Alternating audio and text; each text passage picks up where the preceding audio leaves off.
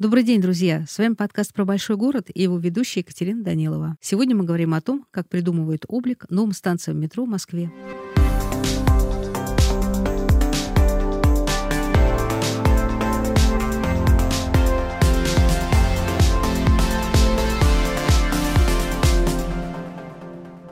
Для нас, москвичей, метро всегда было и остается очень важной частью жизни. Сколько времени мы в нем проводим. А еще мы уверены, что наше метро самое красивое. Сегодня строительство метро в городе переживает бум. И только в 2023 году на схеме московского метрополитена появились 14 новых станций. И мы даже не успели запомнить новые названия, а линия уже протянулась дальше. А как создаются новые станции? И как они вписываются в ожерелье московской подземки? Об этом мы говорим с Сергеем Александровичем Глубокиным. Он заместитель начальника управления архитектурного совета Моском архитектуры. Здравствуйте, Сергей. Здравствуйте. Вот скажите, у вас, как у профессионала, есть свои любимые станции метро? Станций так много, что э, выбрать какую-то одну довольно тяжело, но э, если брать из старых, э, известных всем уже давно станций, это, конечно, станция Маяковская. Это очень известная станция московского метро. Вот на ней постоянно э, неумолкающий туристический поток. Конечно, очень нравится станция Нагатинский затон. С рыбками. С рыбками, да. Она фактически сейчас одна из новых точек притяжения для туристов в Москве. Когда ее только открыли, я специально туда ездил, и можно было видеть, как люди останавливаются у этих рыб и даже выходят на платформу специально, чтобы сфотографироваться с ними. Даже если им туда не нужно было изначально. Но вот каждый год появляется так много новых станций, запомнить название уже невозможно. Успеваете ли вы вот именно творчески подойти к оформлению каждой станции? Запомнить название нам тоже очень трудно, потому что станции очень часто э, проектируются под другими названиями, не под теми, которых потом знают э, жители, потому что станции переименовывают уже после строительства зачастую под образ? Когда под образ, когда по пожеланию жителей района. Это довольно интересная история, да, потому что, э, в частности, на активном гражданине э, периодически устраивают опросы по наименованию станции. И не всегда они попадают потом в образ станции. У нас есть такие примеры. Были примеры, когда пришлось э, станцию экстренно перепроектировать, потому что название ей выбрали совершенно другое, не такое, как э, было изначально рабочее и рабочая совсем уже не подходила. Ну, то есть ее образ совсем уже не подходил. То есть архитекторы работают как бы по заявке жителей? Ну, случается и такое. Не совсем по заявке жителей, но скорее по сложившейся ситуации. Потому что, например, э, станция Кунцевская большой кольцевой линии, которая вот открылась э, два года назад перед Новым годом, э, она изначально называлась Можайская. И она была запроектирована, у нее дизайн был запроектирован под пакеты можайского молока. То есть бело-синенькая.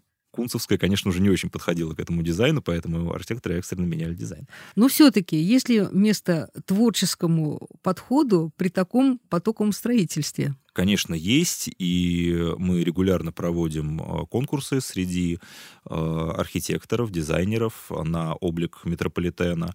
Э, плюс есть некоторые станции, к которым особый тоже подход. Даже если мы не проводим конкурс, бывает такое, что эта станция важная, какая-нибудь пересадочная, и она проектируется прям отдельно с особым вниманием. А что такое важная станция?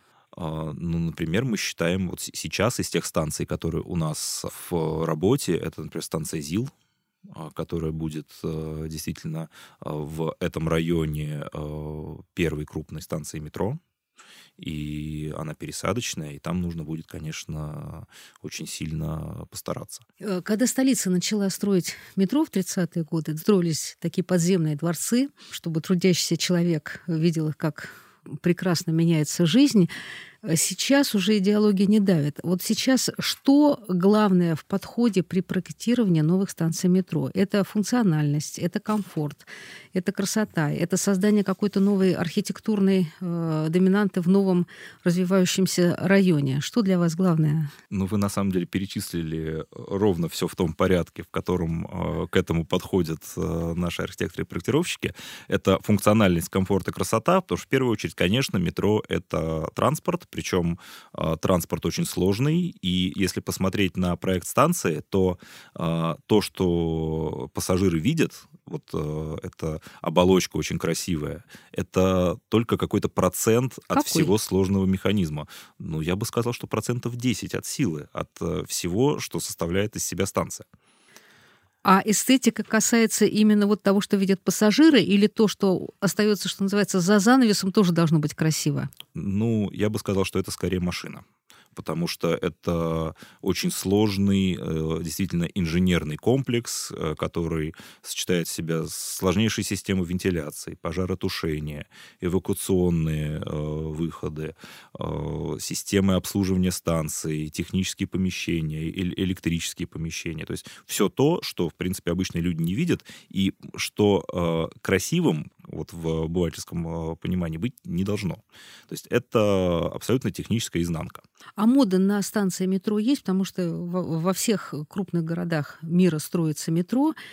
Если это мода, э, и мы ей следуем, или мы ее задаем? Вы, какое место вот в этом Я бы сказал, ранге? что мы сейчас ее задаем. И более того, у нас мода э, не на то, э, какими должны быть станции метро. Они у нас по умолчанию все проектируются индивидуально и э, проектируются так, чтобы за них не было стыдно в первую очередь. А мы э, задаем моду в том, что у нас метро должно быть э, везде доступным, и его должно быть много. А вот в оформлении каких-то таких мировых тенденций э, нету, да? А, как таковых, э, я бы сказал, сейчас нет. Все города, где есть метро, работают абсолютно по-разному. Единственное, что э, наблюдается тренд, э, ну, это уже последние, ну, довольно много лет, на то, чтобы привлекать звезд архитектурных к проектированию метро. Но мы это делаем в том числе с помощью наших конкурсов. Ну, и мы всегда это делали, как я понимаю. А, в советский период тоже, да. Единственное, что исключение было, когда строили типовые станции, ну, собственно, это где-то с 60-х годов по началу 90-х. Там, конечно, было не до того, чтобы делать какие-то э, очень э, эффектные станции. И то э, есть даже та же самая сороконожка, вот классическая. Сороконожка это кто? А это вот самая типовая обычная станция Колонна. в кафельной плитке. Есть э, очень много таких станций, например, на Калужско-Рижской линии, вот в районе профсоюзной, академической. Если посмотреть, они и то все э, с отличающимся друг от друга дизайном.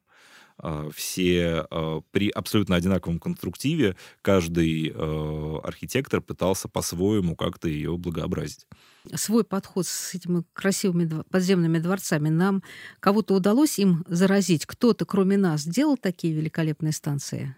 Ну, надо сказать, что это, конечно же, была больше идеологическая вещь, то есть это был дворец для народа, да, и э, таких станций, конечно, много на территории бывшего Советского Союза и стран э, вот, так или иначе связанных идеологически, как, например, э, Северная Корея, например, там очень красивое метро. То есть это вот фактически клон с наших, да, таких? Ну, не то чтобы клон, но они действительно очень интересные, да, то есть э, подобные станции есть и в Петербурге, и в в Москве и в Казани. А для архитектора что сложнее? Сделать э, красивый оригинальный павильон входной или придумать новую концепцию? Может быть, новая концепция станции? Дело в том, что э, станция, да, как мы говорили, это все-таки ее оформление, это скорее кожура, поэтому э, она очень сильно завязана на ее конструктивные свойства и инженерное обеспечение. А разве они не стандартные? Они разные. То есть у нас же есть, э, наверняка все видели, э, островные станции. Это когда платформа посередине. Есть береговые станции, когда две платформы посередине, два пути. У нас есть станции с третьей платформой. Таких мало, но они есть. То есть когда платформа посередине, еще две платформы по бокам. Э, это все довольно разные по конструктиву, по своим свойствам сооружения. Есть даже станции, где э, четыре туннеля, и на одну платформу приходят поезда в одном направлении. Такие тоже у нас есть. Ну, как, например, станция Китай-город красота, о которой мы сейчас говорим, это не так важно. Да? Важно, чтобы это технологически все было проработано. Красота это очень важно, особенно для того, как люди себя будут чувствовать в метро, потому что мы на это не обращаем внимания, но в метро мы проводим очень много времени, и в день по полтора-два часа минимум каждый, наверное, проводит в метрополитене. Естественно, это влияет на человека, но а, придумать что-то а, сверхособенное, такое, что перекрыло бы ее конструктивные особенности, практически невозможно, потому что а, именно из-за того, что это сложное инженерное сооружение, у него есть очень жесткие ограничения, которые накладываются на дизайн-проект. Поэтому э, те, кто проектирует облик метро, они в очень жестких рамках находятся. А вот павильон э, в этом отношении сделать гораздо проще, потому что э, на его форму практически ничего не влияет. То есть это э, чистый функционал, который архитектор должен просто завернуть в какую-то красивую оболочку. А вот какие станции метро из новых стали такими вот архитектурными событиями в своих районах? Ну, я могу сказать, что в первую очередь, конечно, это те станции, которые мы проектировали в рамках э, конкурса на московский метрополитен. В частности, в одном из первых конкурсов э, победила станция Солнцева, э, бюро э, НЕФа. Э, довольно стандартный типовой микрорайон с многоэтажками панельными, когда нечему зацепи... не за что зацепиться да. глазу, они все так или иначе более-менее похожи друг на друга. И в одном из ключевых мест этого района появляется сооружение э, из белого бетона в виде э, маленькой э, избушки с дырками, как от сыра. То есть это такая скульптура, которая при этом еще э, за счет того, что у нее дырки в крыше, она внутрь в солнечный день пропускает солнечные лучи, блики. То есть обыгрывается название... Обыгрывается название Солнцева. В перронном зале то же самое, но единственное, что там блики созданы, конечно, не, насто... не настоящим солнцем, а э, подсветкой. Еще из э, таких действительно эффектных и необычных станций это станция Марина Роща. А, с ней связана отдельная история. Это как раз одна из переименованных станций. А, она в работе называлась Шереметьевская. Вот этот ее облик огромного э, металлического параллелепипеда, стоящего на а, хромированных шарах, вот этот входной павильон, он э, связан был с игрой слов, собственно, шар, Шереметьевская, а подземная ее часть, вот павильонный зал, он колонны, отделанные а, камнем а, с имитацией кракелюра. А, и колонны выполнены в виде таких дутых параллелепипедов, похожих чем-то на чайники. И связка с Шереметьевской была в том, что это была ассоциация с чаепитием в графской усадьбе. Это такой стар, старинный фарфоровый сервис. То, что она потом стала Мариной рощей, конечно, немножко испортило эту ассоциацию, но станция от этого совсем не испортилась. А, но есть же легенды, что там, собственно, проходили в свое время гуляния, действительно происходили чаепития, так что... Э, ну, естественно, с этим и было в том числе связано, да, но это еще и было связано с ее названием. Я бы здесь, конечно, привел еще Нагатинский затон, ну, про который мы говорили, потому что а, это была еще и очень спорная станция. Спорили а, специалисты, спорила комиссия, которая хотела ее переименовать она могла стать корабельной. Часть жителей выступала за корабельную, часть жителей вступалась за Нагатинский затон. Нам писали письма. А, мы на них отвечали, говорили, что дизайн станции такой, что он подразумевает название Нагатинский затон. Разъясняли это людям, разъясняли в том числе это комиссии. Это был такой довольно сложный процесс который, к счастью, закончился тем, что он остался Нагатинским затоном, и рыбы свое значение там не утратили. Как станция вообще обретает свою индивидуальность? Вы сказали о том, что это очень технологически заданная конструкция. Вот с чем может работать специалист для того, чтобы эта станция обрела свое единственное лицо, чтобы мы ее запомнили из всех? Ну, в сухом остатке это на самом деле форма э, колонн, ну, либо другого вида опор, которые э, по конструктиву предусмотрены, э, форма потолка и материалы, которыми это отделано. В частности, э, возможно, элементы монументального искусства, вот как мозаики, например как выбираются те образы, которые и держат вот это вот решение, да, вот что в Нагатинском затоне это прекрасные рыбы, а в Мариной роще это ассоциация с чайным сервизом. Что, что называется, в копилке архитектора, к чему он может обратиться, чтобы из этого сделать искусство? Ну, чаще всего, действительно, за каждой станцией, за каждым дизайном станции стоит определенная предыстория. А, предыстория, связанная с памятью места, с теми людьми, которые живут вокруг, с тем, а, чтобы автору этого дизайна хотелось сказать этим людям. То есть это всегда какая-то философия за каждой станцией. В частности, в прошлом году мы когда проводили очередной конкурс на метрополитен, у нас была станция, сейчас она называется Лебедянская, раньше был другое название. И дизайн станции был связан с образом э, металлургического завода. И когда станцию э, переименовали в Лебедянскую, к нам обратились э, жители города Лебедянь с э, просьбой поменять дизайн, потому что они себя не ассоциируют с э, тем дизайном, который был разработан. Ну, слава богу, это получилось сделать хорошо, э, потому что соседнюю станцию как раз переименовали. А, под э, металлургический завод. Вам самому какие образы в метро, э, при оформлении метро вот, э, вызывают больший отклик? Скорее даже не образы. Мне, мне лично, если брать, мне всегда импонирует очень чистый и, скажем так, понятный подход к деталям когда э, люди в проектировании, в дизайне думают в первую очередь про э, то, как это будет реализовываться. Ну, у вас профессиональный подход. Ну, это да, это скорее уже такое копание в детальках. А когда вы говорите о деталях, имеется ли в виду там светильники, какие-то там лавочки, какие-то вот э, другие. А, это и есть детали? Э, да, и еще даже идя дальше, это то, как э, светильники будут подходить э, к потолку, то, как э, пол будет стыковаться со стеной. То есть все, все вот это, о чем изначально не думает обыватель. То есть он об этом начинает думать тогда, когда это плохо сделано, когда это заметно. Но для того, чтобы об этом не думать, нужно просто очень хорошо это, чтобы было выполнено. Раньше для оформления станции метро приглашались большие художники, вот по-настоящему большие. Мы, вы уже назвали Дейнеку. Со станции Маяковской мы знаем Комсомольскую, где работал Корин, и это не единственная станция, где он работал. Церетели делал Парк Победы.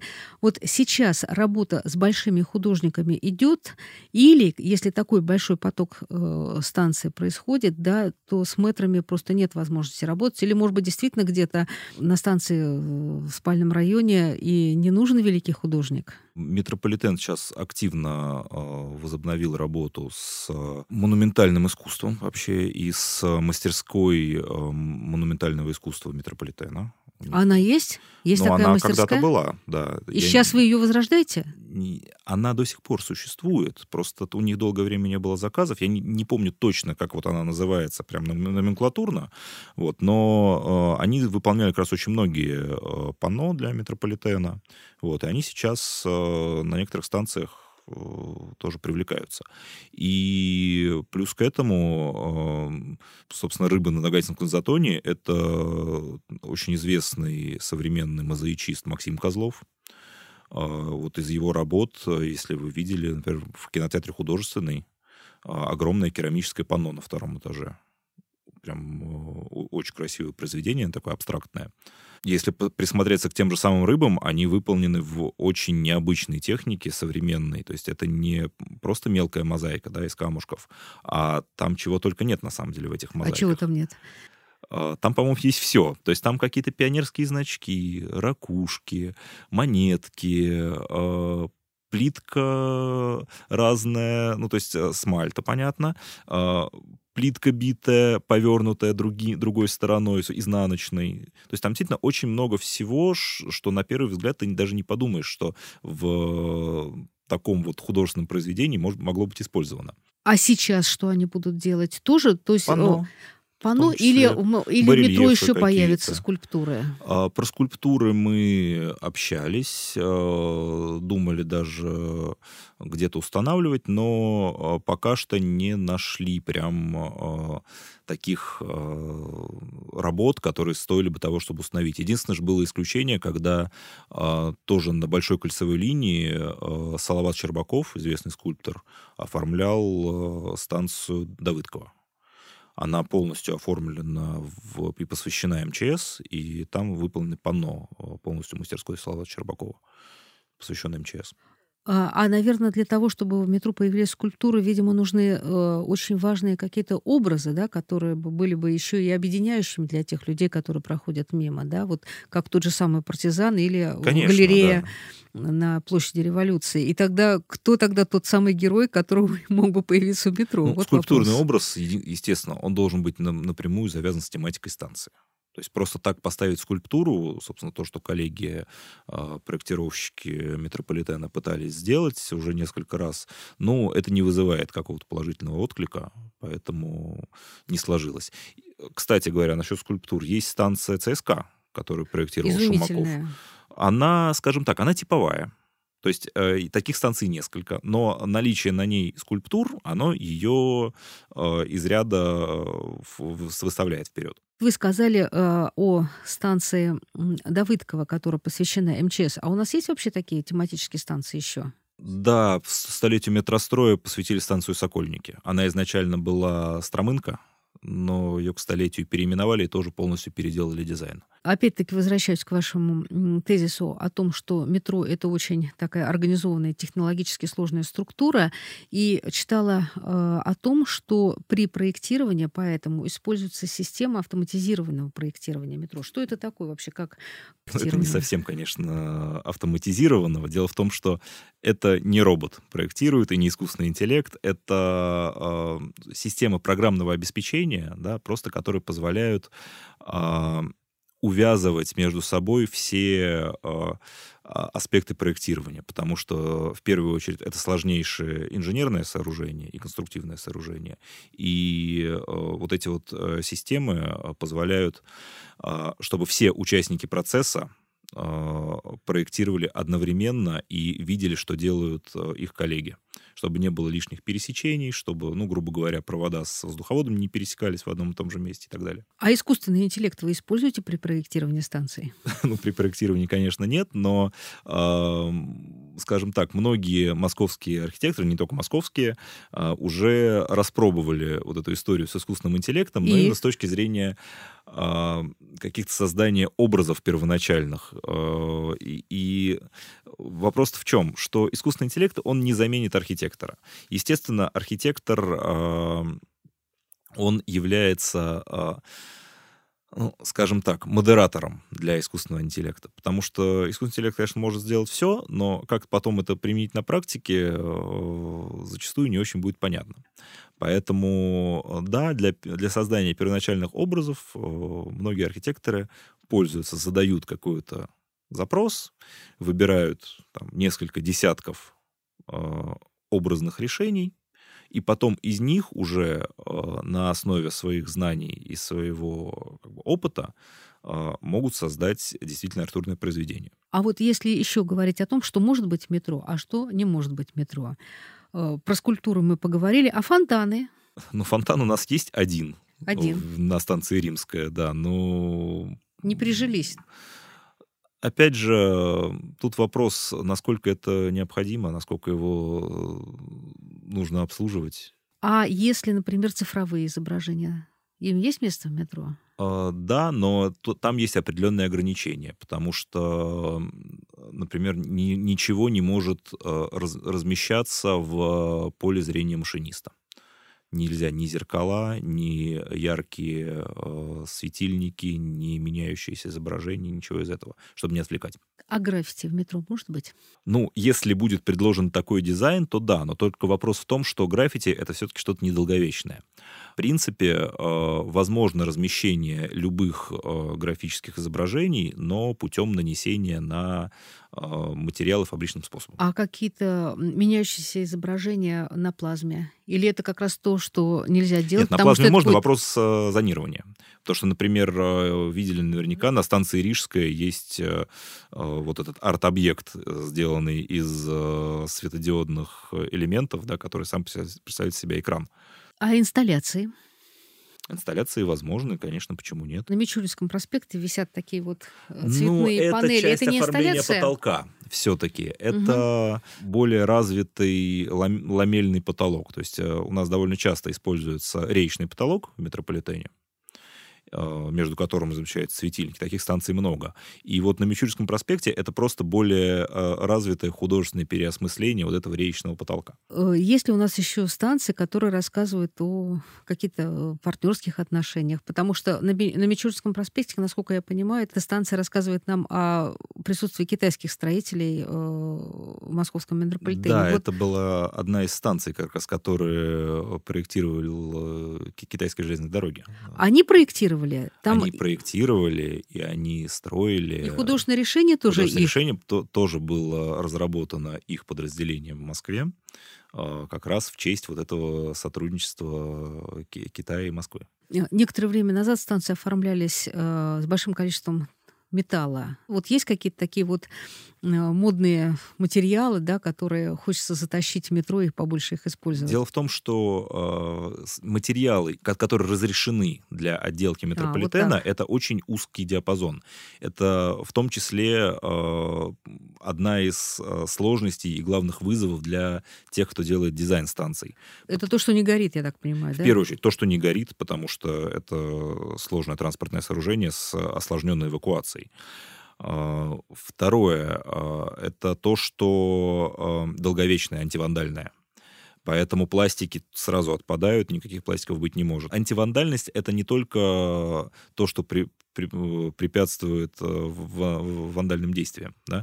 Это то, что просто долговечное. То есть люди, которые огибают угол э, сотнями и тысячами в день, они так или иначе его сколят, собьют и так далее. Вот угол должен быть такой, чтобы его не сказали, не, не сбили и не помяли. Это тоже, естественно, учитывается. А, поэтому некоторые материалы э, мы, например, пробовали использовать, и э, их э, вот, опыт их использования показал, что больше так делать не стоит. Например. Это вот чего нельзя а, брать? Фибробетон, например, потому что он оказался довольно хрупкий и не очень удобный в эксплуатации. А какой самый долговечный материал? Камень. Конечно, камень. Маяковской. Там же при отделке использовались и полудрагоценные камни.